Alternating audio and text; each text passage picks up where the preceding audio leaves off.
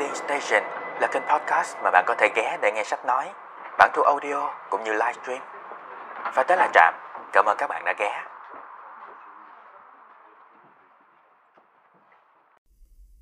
Chào mừng mọi người đã ghé Trạm. Hôm nay chúng ta lại tiếp tục với câu chuyện Con chim xanh biết bay về, tác giả Nguyễn Nhật Ánh. Và chương số 17 ngày hôm nay sẽ là chương đầu tiên của phần 2 có tên Sâm. Ở chương trước, chương kết thúc của phần đầu tiên, thì Khuê đã trở về nhà và chuẩn bị cho cuộc coi mắt sắp diễn ra vào à, ngày mai.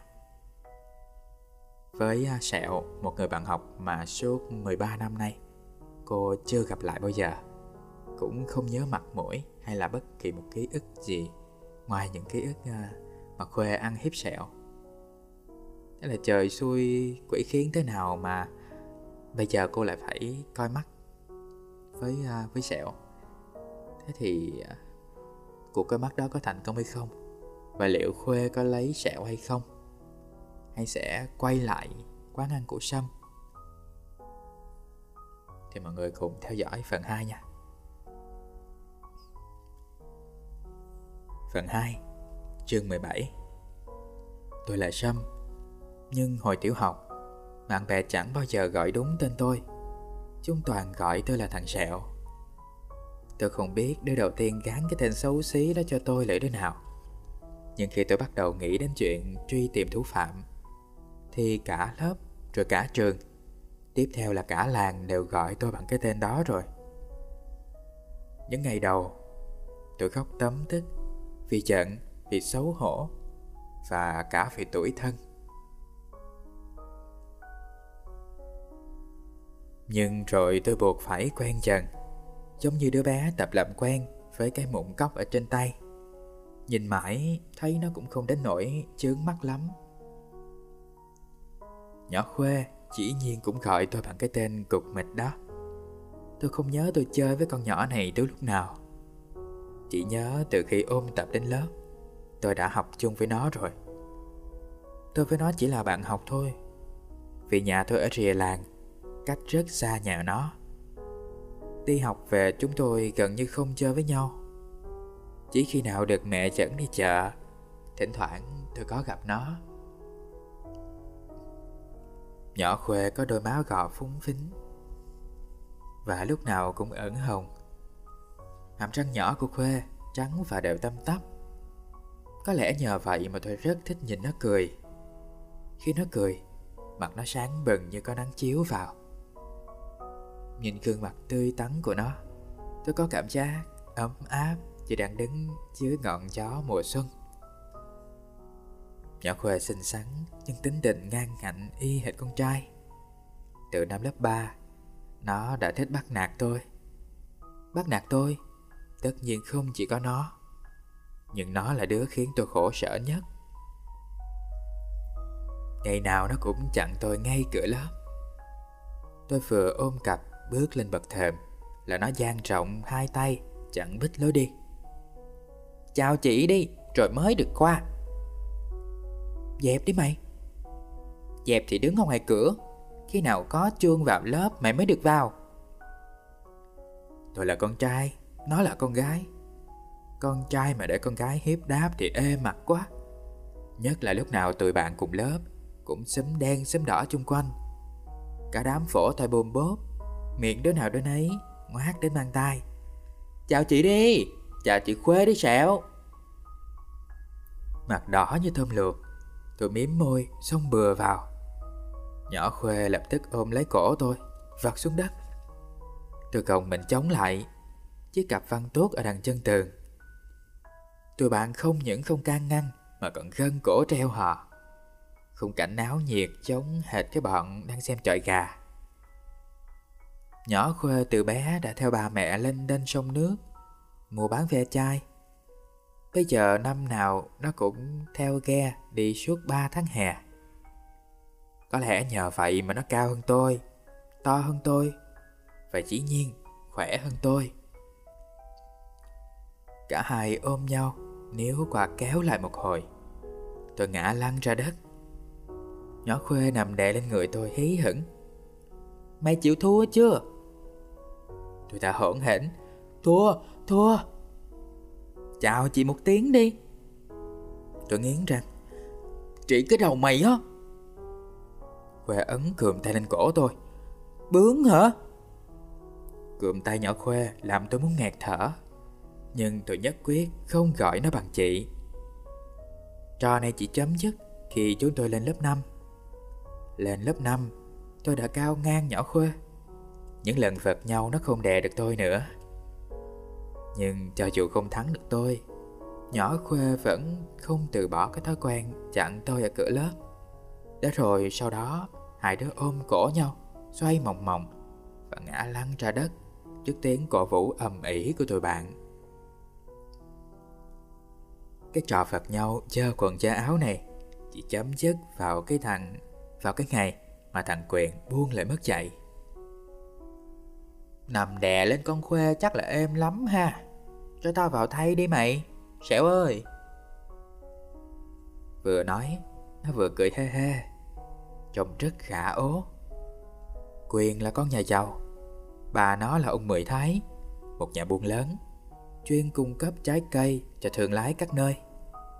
Nhà nó ở xã bên cạnh. Không hiểu sao, Từ năm lớp 3 Nó chuyển qua học ở trường làng tôi. Có lẽ chú nó đang dạy học ở trường tôi. Hằng ngày nghe ba nó, Nhờ chú nó đưa đón cho thuận tiện. Tiện thể, Nhờ ông chú thầy cháu nhắc nhở nó chuyện học hành. Nó đúng như vậy. Tôi tin chắc chú nó đã thất bại thảm hại Trong việc kèm cặp thằng cháu lười học. Quyền là một đứa hay gây sự với bạn bè. Thường tìm có trốn học, Lại là chúa nói tục. Sau này tôi mới biết, Nó hay ra chơi ngoài vựa trái cây, Đánh đua với cánh tài xế chở hàng. Toàn nghe bọn này kể chuyện bậy bạ, Triết rồi bị nhiễm. Năm lớp 4 Thấy quyền to con nhất lớp. Cô cháu phân công nó làm lớp trưởng. Nhưng chỉ sau một tháng, Nhận ra thói quàng quấy của thằng này, Cô ngán ngẩm Thay nó bằng đứa khác. Câu nói của quyền như ông chích vào lưng, Khiến tôi lập tức buông nhỏ khuê ra, Lóp ngóp bò chạy, Mặt đỏ bừng. Tôi vừa thẹn, vừa tức, Định rủ nhỏ khuê xông vào đánh nhau với quyền. Nhưng khi tôi quay sang, Đã không thấy con nhỏ này đâu nữa. Tôi nghĩ chắc nó cũng xấu hổ giống như tôi, Và điều đó làm tôi ngạc nhiên vô kể. Xưa đây Tôi chưa từng thấy con nhỏ khuê xấu hổ bao giờ. Mỗi lần vật nhau với nó, Tôi có cảm tưởng đang vật nhau với một đứa con trai ngổ ngáo. Thậm chí có lần tôi bảo, Tao thấy mày mặc quần sọt áo thun á, Xem ra hợp hơn là mặc đồ con gái nha. Thế là kể từ bữa đó, Nhỏ Khuê đã thôi chắn đường tôi trước cửa lớp. Tôi đã không còn bị nó ép gọi bằng chị. Hai đứa không còn ôm nhau, Té lăn ra Lăn quay dưới đất, Khiến quần áo lấm lem. Nhưng không hiểu vì sao. Tôi cảm thấy không vui. Chương số 18 Lúc nhỏ Khuê lần đầu đến quán, Tôi chưa nhận ra nó ngay. Từ cô bé 10 tuổi đến cô bé 23 tuổi, Đó là một hành trình đủ dài Để một người bạn cũ đánh rơi không ít nét quen thuộc dọc trường Hơn nữa, Hôm đó ngoài nhỏ Khuê ra còn hơn 10 người khác dự buổi phỏng vấn xin việc, Nên tôi không chú ý đến nó lắm Chỉ khi ngồi đối chuyện với Khuê, Qua chiếc bàn vuông trong văn phòng Ở trên gác, Sau vài câu trao đổi mang tính chất thủ tục, Tôi ngỡ ngàng nhận ra Nó chính là cô bạn thuở thiếu thời Cô tên gì? Khuê nói Khuê nói tên Quê cậu ở đâu? Khuê nói quê. Tới đây thì tôi bắt đầu ngờ ngợ. Sau khi hỏi thêm vài câu Về huyện, xã Thì tôi phải bám chặt tay vào thành ghế Để giữ cho mình đừng rung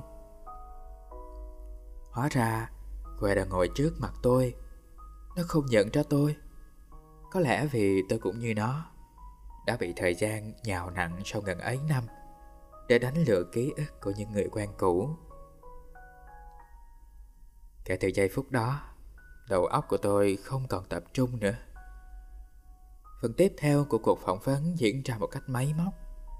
Cô bao nhiêu tuổi? Đang làm gì? Cô rảnh vào khung chờ nào? Chúng tôi tuyển người làm phụ bếp, tiếp viên, đi chợ. Cô làm được không? Lương ở đây tính theo giờ. Mức lương khởi điểm từ 25.000 đến 30.000 một giờ. Tùy lại công việc. Chúng tôi sẽ phát lương vào mỗi ngày năm, mỗi tháng. Cô có đề nghị gì không? Sau 30 phút, tôi nhìn Khuê trả lời hơn là nghe nó trả lời. Tôi vẫn nhớ đôi má phinh phính của cô. Cái cô bé mà ngày nào cũng chặn tôi ngoài hành lang và vật tôi xuống đất. Khuôn mặt Khuê bây giờ thon hơn.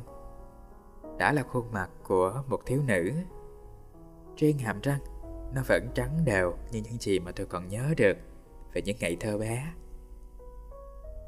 Khi nó trả lời tôi, đằng sau đôi môi quen thuộc kia vẫn mấp máy thoáng những viên cuộn xếp hàng đều đặn từng thắp sáng gương mặt trẻ thơ của nó mỗi khi cười ờ, thấp thoáng những viên cuội xếp hàng đều đặn tự thắp sáng gương mặt trẻ thơ của nó mỗi khi nó cười và không biết tôi đã nhận ra nó. Nó không biết Một phần cho tôi đã đổi khác quá nhiều. Tôi không còn sở hữu cái đầu đầy sẹo Như một loại giấy căn cước. Mà qua đó, Bạn bè thỏ nhỏ dễ dàng nhận ra tôi. Phần quan trọng hơn là do tôi không có biểu hiện gì cho tôi biết. Cho biết tôi từng quen nó. Dù giàu tưởng tượng đến đâu. Nhỏ Khuê cũng không thể nghĩ ra. Tôi lại đóng vai kẻ xa lạ trước mặt nó, Sau nhiều năm xa cách. Dĩ nhiên, tôi làm thế là có duyên do. Mặc dù chữ cho mình đừng treo lên Khi tình cờ gặp lại Khuê, Đối với tôi cũng khó ngang với việc Bắt mình không cựa quậy khi thằng lặng bắt thần chui vào cổ áo. Rõ ràng tim tôi đọc nhanh hơn, Trái đất cũng quay nhanh hơn trong buổi sáng hôm đó cho đến khi quê ra về, Tôi vẫn còn bần khờ, Tôi vẫn còn bần thần. Hồn tôi vẫn lơ lửng ở trên mây Và chưa biết phải làm sao để tiếp đất. Để các bạn hiểu được tâm trạng bất thường của tôi Tôi cần phải quay lại mốc thời gian cách đây 2 tháng. Lúc đó, tôi tốt nghiệp đại học tròn một năm Và mở quán ăn gần 7 tháng Với tiền đầu tư của chú Sáu Có. Em họ của ba tôi. Hiện đang là phó giám đốc ngân hàng ở quê. Sau một bữa cơm tối, Ba tôi kêu tôi ra. Sao mà Dạ. Nhìn vẻ mặt nghiêm nghị của ba tôi Tôi đoán ông muốn góp ý Chẳng dò tôi về chuyện làm ăn.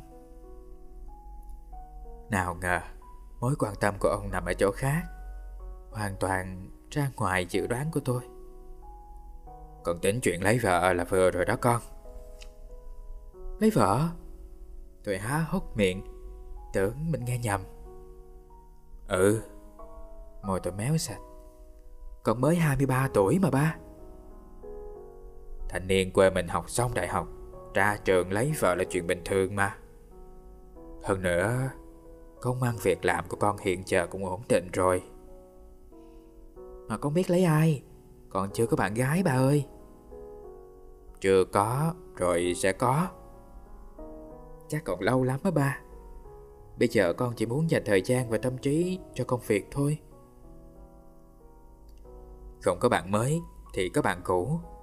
Con nhớ lại coi Con có thích đứa con gái nào học chung hồi nhỏ không? Ba cũng muốn con lấy vợ quê mình nữa. Hồi đi học dưới quê Con mới có 10 tuổi à. Ba con... Đang nói bỗng chừng tôi ngắt ngứ Tự nhiên tôi nhớ đến Khuê. Con bạn ngang ngạnh như con trai Và cứ thích kêu tôi, Cứ thích bắt tôi kêu nó bằng chị. Tôi nhớ đến cái trò vật nhau triền miên Giữa hai đứa tôi trước cửa lớp. Quần áo lấm lem. Mỗi khi về đến nhà, Tôi phải lén lút thay ra Để ba mẹ không nhìn thấy. Cái trò chơi mà tôi thua nhiều hơn thắng đó. Thoạt đầu thì tôi rất bực mình. Nhưng đến khi lên lớp 5 Tôi lại cảm thấy thích thú. Chẳng rõ là vì sao. Lên lớp 5 Tôi đã có thể vật nhau ngang ngửa với nhỏ khuê. Không còn thường xuyên bị nó cưỡi người Và chèn tay ngang cổ họng Khiến tôi muốn ngạt thở như hồi lớp 3, lớp 4 nữa. Nhưng đó không phải là lý do Khiến tôi muốn kéo dài trò chơi mạnh bạo này. Tôi không cắt nghĩa được tâm trạng của mình. Nhưng khi thằng Quyền buông lợi thô lỗ, Khiến trò vật nhau giữa tôi và nhỏ Khuê Đột ngột chấm dứt. Một cái cảm giác gì đó như là sự hụt hẫng, Mất mát, Len vào tâm hồn tôi. Giống như tôi vừa bị ai đó giật mất món trò chơi yêu thích. Và tôi đã buồn bã một thời gian dài. Những năm tháng đi xa Giữa bao khó khăn, lo toan, bộn bề. Tôi vẫn bắt gặp mình không ít lần nghĩ đến nhỏ khuê Nhưng nghĩ đến một đốm sáng nhỏ Ở trong những ngày u ám của tuổi thơ tôi. Khuê bắt nạt tôi nếu không nhiều hơn Thì cũng không ít hơn lũ bạn trong trường. Nhưng không hiểu sao tôi không ghét nó Như ghét những đứa khác. Ngược lại Tôi luôn sung sướng mỗi khi được Khuê nhờ vả, Sai khiến Thì đúng hơn. Nhặt bông sứ sâu chuỗi giùm chị đi, Sẹo. Sẹo ơi, Hái trái trứng cá cho chị đi. Mày xếp cho chị chiếc tàu bay giấy coi, Sẹo. Bao giờ tôi cũng đỏ mặt tía tai. Chỉ cái đầu mày á. Nhưng sau đó tôi lại vui vẻ làm theo lời nó. Lúc đó tôi còn quá bé, Để biết mình có thích một đứa con gái hay không. Nhưng tính cách đặc biệt của nhỏ Khuê Dường như có một sức hút kỳ lạ với tôi, Đã khiến tôi không ngớt tò mò về nó. Và cho đến bây giờ, Ấn tượng về nó vẫn còn in đậm ở trong tâm trí tôi. Mỗi lần nhớ đến nhỏ Khuê Và những trò bắt nạt của nó, Tôi luôn bắt gặp mình đang mỉm cười. Nhưng cho dù vẫn nhớ đến nhỏ bạn ấu thơ của mình. Tôi chưa bao giờ vẽ ra một dấu gạch nối tình cảm cho hai đứa tôi. Chưa bao giờ đầy trí tưởng tượng đi xa hơn Tuổi lên 10 Càng chưa bao giờ mơ đến ngày hỏi nó làm vợ Khi hai đứa lớn lên.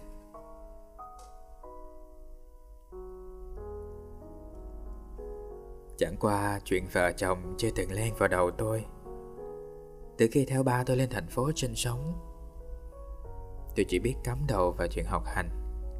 Không hề tơ tưởng đến chuyện yêu đương. Tôi chỉ có một tâm niệm Là học thật giỏi, Sớm đổ đạt thành tài Để báo đáp công dưỡng sự của ba tôi Và an ủi linh hồn của mẹ tôi. Vì vậy, khi nghe ba tôi đột ngột đề cập tới chuyện này, Tôi không khỏi sửng sốt. Tiếp theo là bối rối. Tôi thừ người ra một lúc. Tay không ngớt chà lên mép bàn. Như thể câu trả lời đang được giấu ở bên dưới lớp ván lót. Thấy tôi ấp úng Ba tôi không bỏ lỡ thời cơ. Như vậy là hồi nhỏ con thích đứa nào rồi phải không? Con không biết nữa. Không biết cái đầu mày. Tôi gãi, tôi gãi gáy. Hồi đó con còn nhỏ xíu à mà tôi phớt lờ cái lời phân trần của tôi. Đứa nào á? Tôi lý nhí. Con Khuê. Nó là con cái nhà ai? Dạ Con của ông Cầm á ba. Trời đất! Tưởng ngay trong cầm bé trai thì ba lạ gì? Ba cũng hay ngồi lai trai với ổng á. Hồi trước nếu mà ba không kịp thời đưa ổng tới bệnh viện, Thì ổng chầu ông bà từ lâu rồi. Ba tôi gục gặt đầu. Được rồi, để đó bà lo cho. Ba lo gì ba? Tôi chợt nảy Con đã quyết định gì đâu. Quyết cái gì nữa? Rõ ràng là thích nó rồi mà còn. Nhưng đó là chuyện hồi nhỏ. Tôi nhăn nhó. Bây giờ nó thế nào còn đâu có biết. Biết đâu nó có chồng rồi. Tôi bỏ lẫn câu nói. Đột nhiên nghe cổ họng nghẹn lại. Tự nhiên tôi nhớ đến bài ca trao tôi thuộc từ bé. Trèo lên cây bưởi hái hoa Bước xuống vườn cà hái nụ tầm xuân. Nụ tầm xuân nở ra xanh biếc Em có chồng rồi anh tiếc lắm thay. Ờ, có khi con nhỏ khuê nó lấy chồng rồi cũng nên. Thời gian đã trôi qua lâu thế rồi còn gì. Con gái của tôi 20 tuổi đã có đứa có chồng có con. Đằng này nhỏ khuê đã 23 Nghĩ đến đó tôi chép miệng Tưởng tượng trong đầu cái cảnh Nhỏ khuê chẩn cả bầy con đi làm. À sorry. Tưởng tượng cái cảnh nhỏ khuê Chẩn cả bầy con đi tắm. Lòng tràn ngập thất vọng Tiếc nuối. Bà đồng một mớ sầu cây oh, à, Sorry. Ba đồng một mớ trầu cây Sao anh không hỏi những ngày còn không? Bất giác, Tôi nghe ngật mình nhói nhói. Từng câu thơ đâm vào tim tôi. Bây giờ em đã có chồng, Như chim vào lồng, như cá cắn câu. Cá cắn câu biết đâu mà gỡ, Chim vào lồng biết thở nào ra. Bài này tôi thuộc đã lâu rồi. Nhưng chưa khi nào tôi nhớ đến nó. Hôm nay nó bất chợt hiện lên trong đầu tôi. Có lẽ là do sự gợi ý của hoàn cảnh. Hồi bé tôi không hiểu hết những gì bài ca dao muốn nói. Tôi chỉ thích những câu về về chim cá. Vì thuở nhỏ tôi không có bạn bè.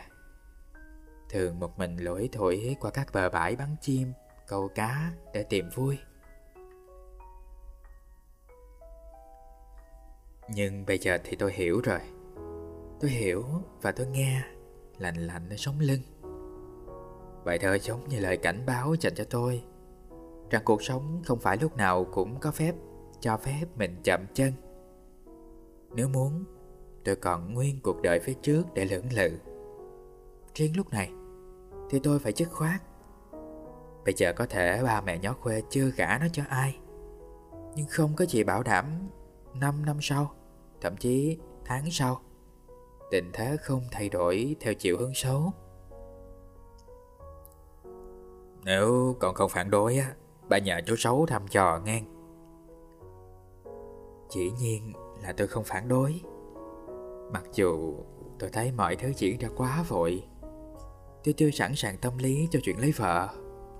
Tôi chưa chuẩn bị tinh thần Để đối diện với câu chuyện này. Nhưng khi bà tôi thúc ép, Tôi lại đồng ý nhanh đến mức Bản thân tôi cũng thấy làm ngạc nhiên Có lẽ vì tôi thích nhỏ khuê thật Nó là đứa con gái đi vào đời tôi Theo cách hết sức kỳ quặc, Và cũng là đứa con gái khiến tôi thương nhớ về trong những ngày xa xứ nhưng đó không phải là lý do khiến tôi làm ngơ con nhỏ Khuê khi gặp lại nó trong buổi phỏng vấn xin việc. Tất nhiên, nếu Khuê biết tôi là thằng Sẹo ngày xưa, nó sẽ biết ba tôi và ba mẹ nó đang có ý định kết xuôi gia với nhau. Và điều đó sẽ khiến hai người ngượng ngùng, khó xử. Nhưng dù sao, chúng tôi không phải là những đứa trẻ mới lớn. Tôi tin hai đứa tôi sẽ phải nhanh chóng vượt qua cảm xúc xấu hổ ban đầu và sự tiếp xúc hàng ngày trong công việc sẽ là điều kiện thuận lợi để chúng tôi tìm hiểu nhau, cũng như kiểm tra tình cảm của bản thân mình. Lý do tôi phớt lờ nhỏ khuê đến từ một câu chuyện khác. Chú sáu có gọi điện thoại cho tôi. Em gặp vợ chồng ông cầm rồi. Họ nói là vẫn còn nhắc chuyện anh đưa ông cầm đi cấp cứu hồi mười mấy năm về trước á. Còn chuyện kia... Dạ, nghe nhà mình ngỏ ý cầu thân, họ mừng lắm á. Họ còn nhớ cả thằng Sâm. Nghe em nhắc con trai anh bảy sớm, bà cẩm nói ngay. Làng sẹo phải không? Tức là họ chưa gả con gái cho ai đúng không? Dạ chưa Bà cẩm bảo cách đây 2 năm á Bà Mười Thái có chạm hỏi con Khuê cho cho thằng Quyền Nhưng họ từ chối rồi Tôi đứng bên cạnh Nghe tiếng chú Sáu vọng ra rõ mồn một. Ngay cả sự ngắt quãng trong câu nói của chú. Ba tôi hừ chậm Thằng Quyền thì cứ nói là thằng Quyền đi, Có gì đâu mà chú ngập ngừng. Dạ. Chú đừng có sợ tôi buồn. Nếu tôi là chị Cẩm á, Tôi cũng không đợi nào mà trước thằng Quyền về nhà đâu. Bà thổi chức khoát. Nhưng tôi vẫn cảm nhận được nỗi đau Trong giọng nói của ông. Thằng Quyền Đúng rồi. Chính thằng Quyền bất ngờ chen vào chuyện này. Mà chú Sáu tôi lắp bắp. Ba tôi buồn bực. Và câu chuyện giữa tôi và nhỏ Khuê Trở nên phức tạp hơn hôn ước thông thường. Trong một thoáng tôi nhận ra Tôi đang rơi vào một tình huống cực kỳ éo le, nan chải Thằng Quyền giống như một cái ổ gà. Đột nhiên xuất hiện trên con đường tình cảm của tôi. Biến nó từ chỗ bằng phẳng, Thành ra lồi lõm, gập ghềnh. Tôi trở nên phân vân, Thối chí, Ngập trong lo lắng. Hay chuyện này thôi đi ba, Tôi rụt rè nói. Thôi sao được mà thôi. Ba tôi nạt. Bà tin vợ chồng ông Mười Thái sẽ ủng hộ con. Vợ chồng ông Mười Thái có ủng hộ chuyện tôi đến với Khuê không Thì tôi không biết Nhưng ngay cả như vậy tôi vẫn không thể yên tâm. Tôi còn phải tính đến phản ứng của thằng Quyệt. Thái độ của nó không chỉ tác động đến tôi, mà chắc chắn ảnh hưởng nghiêm trọng đến ba tôi và cặp vợ chồng ông bà Mười Thái. Tuy đã lâu không gặp thằng này, nhưng những gì mà tôi còn nhớ được về nó trước khi tôi theo ba rời làng vẫn khiến tôi không thể nào không đề phòng. Với một đứa có tính khí thất thường như Quyền, không ai biết nó sẽ nổi điên lên Mà quậy đục ngầu cuộc sống của mọi người hay không. Tôi cần phải quay lại những biến cố đã xảy ra trong cuộc đời tôi 13 năm về trước. Để các bạn hiểu Tại sao tôi lại e chè thằng Quyền đến như thế Và tại sao tôi đắn đo khi gặp lại nhỏ Khuê. Tôi phải thú thật Đây là quãng đời nặng nề mà tôi luôn Luôn sợ phải nhắc đến Mặc dù những gì tôi nếm trải trong thời gian đó đều khắc sâu vào vỏ não tôi đến từng chi tiết. Và đó là những gì có trong chương số 17, 18 trong số podcast ngày hôm nay của quyển sách Con chim xanh biếc bay về. Tác giả Nguyễn Nhật Ánh. Và cũng là mở đầu cho phần 2 của quyển sách này. Uhm, vậy thì chúng ta đã biết được một à, bí mật đầu tiên trong quyển truyện này. Sâm và sẹo là một người. Uhm, và chúng ta cũng hiểu rõ hơn về ký ức của sâm và khuê hồi xưa khuê đã bắt nạt sâm như thế nào? Và sâm đã gọi là có cái tình cảm rất là kỳ quặc với Khuê ra sao? Mặc dù vậy thì mình chúng ta vẫn chắc là mọi người cũng đang tò mò là tại sao Khuê lại à, ăn hiếp Sâm đến như vậy? Và đặc biệt là nhân vật quyền. Uhm, quyền là một cái thế lực gì mà ảnh hưởng tới dường như là toàn bộ câu chuyện của chúng ta. Thì à, mọi người hãy đón chờ vào những chương sau nha cảm ơn mọi người đã ghé chạm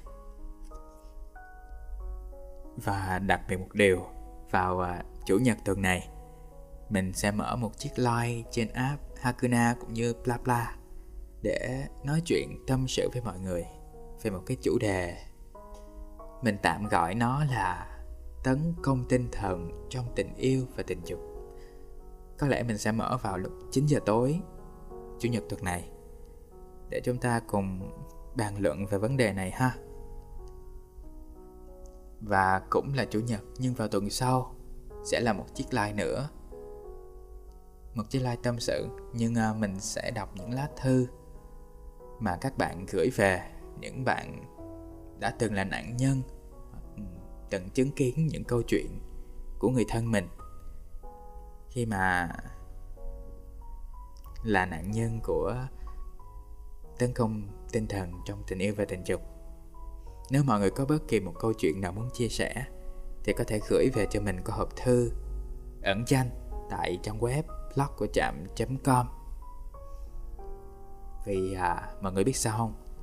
Một thế giới không đáng sợ vì có nhiều người xấu Nhưng nó đáng sợ nếu như những người tốt mà im lặng.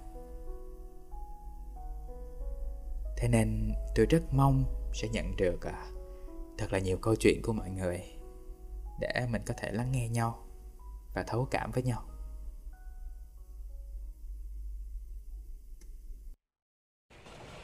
Để không bỏ lỡ bất kỳ số podcast nào của Trạm trong tương lai, cũng như kể Trạm nghe câu chuyện của mọi người thông qua hộp thư tâm sự, hãy ghé thăm website của Trạm tại địa chỉ blog của trạm.com.